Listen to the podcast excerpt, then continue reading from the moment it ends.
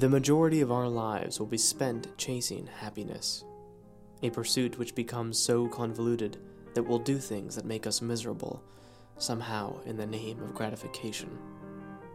All the while, the reality remains that this contentment is so rarely in the places we think to look, yet far closer than we would assume.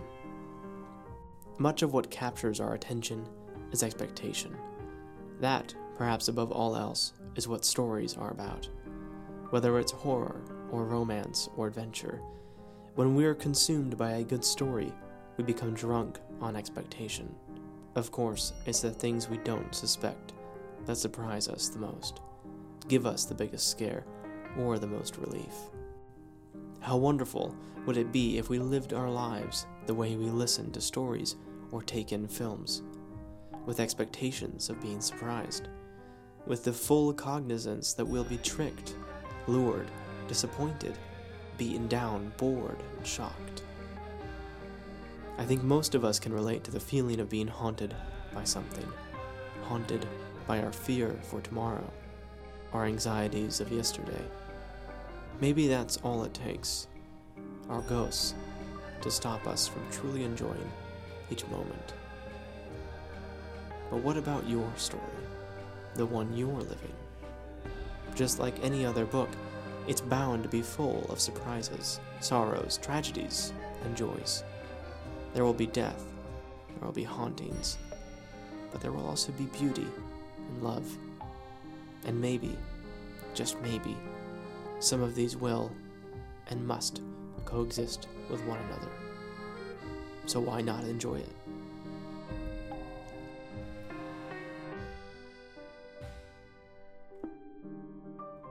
My name is Harlequin Grimm, and these are the stories of monsters whose voices are lost in history. And this is Mania.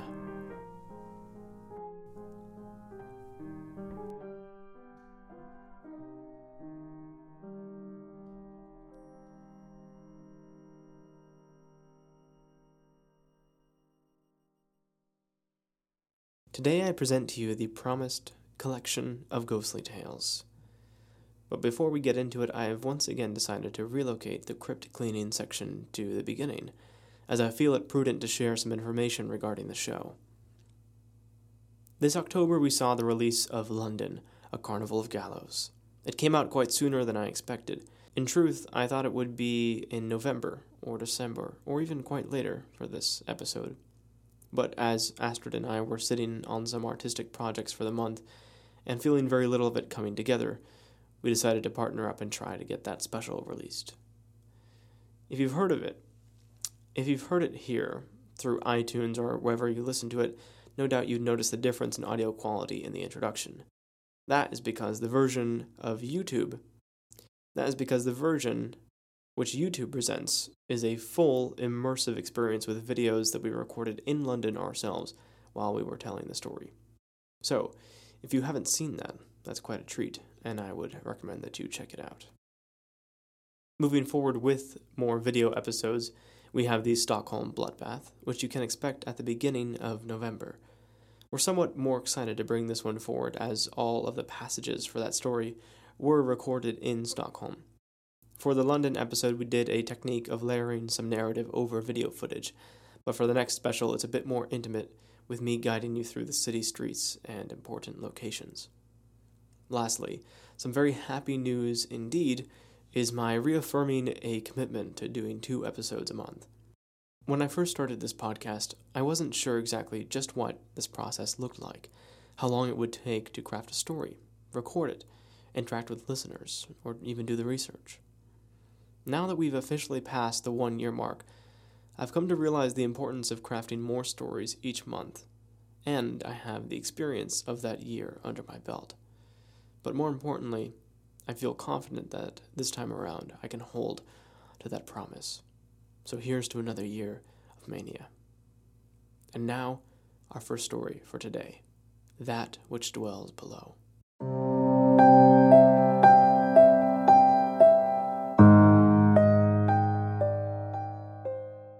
We are accustomed to thinking of spirits almost like daddy longlegs or black widow spiders.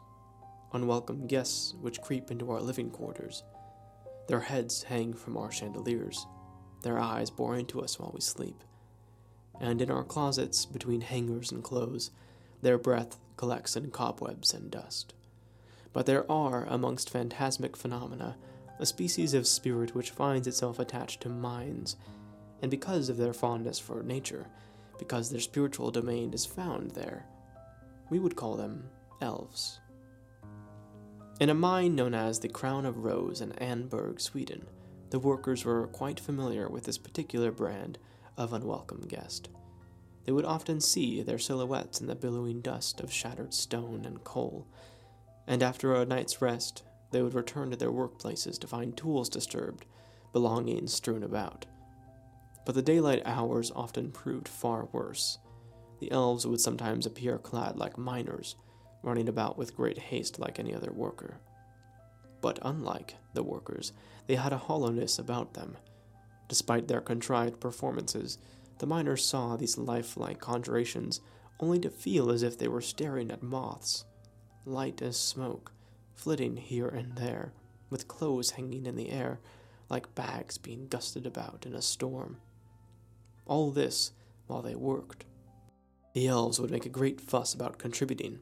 They sought out the veins of mineral ore, would draw it out and haul it, organize it into various piles. They would appear quite busy, but no matter what form they took, either of strange dwarfs or old wizened miners, nothing ever came of their labors, but were merely mirages played on the vulnerable senses of the miners working in terrible conditions. Since the beginning of this project, the miners did precious little for what haunted them during their working hours. What more could they do but share stories? That was until something of a hysterical outburst occurred between worker and elf. In a daze of dehydration and exhaustion, a miner by the name of George Agricola erupted with rage at one of the elves teasing them all. The air in the mine settled after his uproar. The response was at once bizarre and unsettling. The elves shuffled, squeezed, and retreated back into the walls of the mine, their benign appearances sloughed off, revealing horrific manifestations and masks of death as they slunk back into the rocky walls of the mountain. They left the host of miners alone, briefly. Only a few moments had passed before the miners heard snorting. It echoed through the caverns not at all dissimilar to the sound of a horse. Through the mouth of the cave, with eyes burning white, a ghostly mare stampeded through the workplace, killing twelve of the miners. Shortly after reports of this incident, the Crown of Rose mine closed.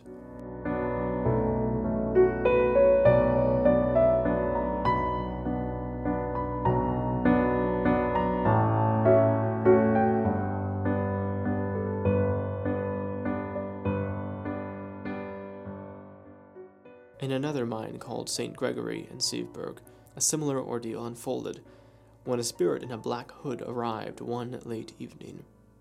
This apparition took hold of a miner, raised him up high above his fellow workers, and let him fall, injuring him severely. In Sweden, other spirits which guard mines are often a certain kind of nymph. They patrol the mouths of caverns and the depths of forests. They are rather dissimilar to the sorts of demons commonly seen in mines where silver ore, primarily, is located. They labor at breaking rocks overhead, break into unexpected laughter, and tamper with the tools of the workmen, exhausting measures to deceive and trick them into insanity. There are, however, other kinds of demons. Thus brings us to our next tale the Mad Cook. In ancient Greek, the term genius was not so much an attribute applied to a person, rather an outside entity currently inhabiting or coexisting with an individual. One such genius, or demon, was called Heidekind. Heide signifying vast country, and kind meaning child. He appeared in many forms and sometimes would take no body whatsoever. He was known, during the time of this story, to give important advice to those in power. There was in the year 1130 a Benedictine abbot and polymath by the name Johannes Trithemius. He was very active in the German Renaissance, and in one of his published texts, he relates of this precise spirit in the bishop's kitchen. Heidekind was known to help the cooks and do sundry jobs for the household. Like the miners, some cooks struggled with his coexistence. One scullion became so perturbed as to offer insults to the demon. He tormented him for spending his afterlife doing meaningless, hollow tasks. Like the elves, the demon quickly withdrew from the kitchen after this interaction had taken place. Once the familiar had left the presence of the cooks, the scullion warned his head chef. He told him of the unsettling air in the kitchen, and that the familiar stopped arriving to assist them. The head cook laughed this off, making light of the warning. That was until the very next morning, when the head chef arrived to open the kitchen for the day. To his surprise, the door was unlocked, and through the halls of the bishop's lodgings there was a most decadent and savory smell coming from the kitchen. It was scarcely half past five in the morning, so the chef was, as you can imagine, confused. His workers being customarily lazy, a grin came to his face as he realized that somebody had gotten an early start on the day's work. Inside the kitchen a hearty spit of roast meat was turning slowly over a low fire, and beside it was another flame simmering in a cauldron of stew. There were even several cuts of fresh meat curing in another corner space, meticulously wrapped with twine and herbs. The head cook was not surprised, either, to find the ladle of the cauldron turning of its own accord, or at least appearing to. Of course, it was Heidekind. Again, the cook laughed, remembering how anxious the scullion had been just the day before. Yet here was the familiar, already helping prepare several of the bishop's meals for the day.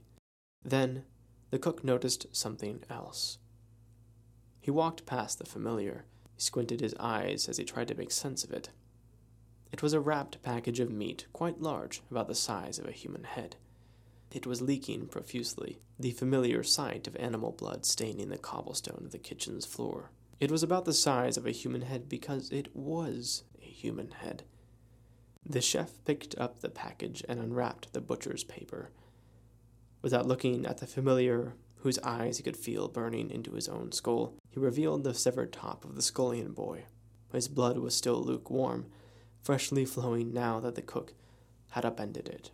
The familiar then manifested in the form of a young adolescent with sunken, steely eyes and a wry smile. I was wondering how you would like me to prepare it, the demon said, bringing a ladle to the chef's lips.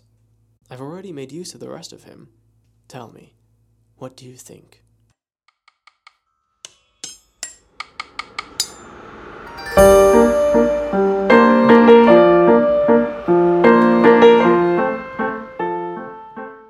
Thank you for joining me in another episode of Mania.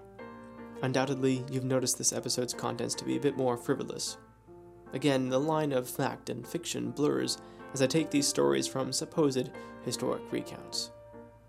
The dubious and fantastical nature is often obvious to us, people of the 21st century, and yet they seem perfectly lucid facts and details to those of the not so distant past. That brings us to some of the details which were altered, in the first telling of that which dwells below, the miner named George likely never existed. In fact, when the author mentioned George, it was from the standpoint of a colleague recounting the story. I felt that these recollections of nymphs and mines felt too distant, so, in a grasp for familiarity, I let the author of the story become a character. As for the terms of the spirits, whether they were called nymphs or geniuses or demons, I kept true to the source I had. The only thing fabricated were the lurid details in The Mad Cook, which were fleshed out from a mere sentence or two from the book which contained the brief recollection. And as always, I must thank the listeners supporting this show. Whether it be by spreading the word of it or supporting it directly, you really have no idea how much it does. if you're like me and your pockets do not necessarily runneth over, really, word of mouth is miracle work for writers. Recommending the show to your friends or leaving a review is a fantastic way to keep the train running. However, if you'd like to contribute a monetary subscription, go to patreon.com forward slash harlequin grimm.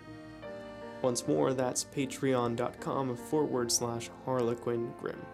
And there, you'll find subscriber exclusives, the least of which being patron only updates regarding the show, upcoming episodes, news, etc. Other rewards include self published literature regarding the philosophy behind this show, a collection of short stories forthcoming, handcrafted letters personally sent to you, and more. Thank you once again from the bottom of my haunted heart. I do sincerely hope you'll join me next time.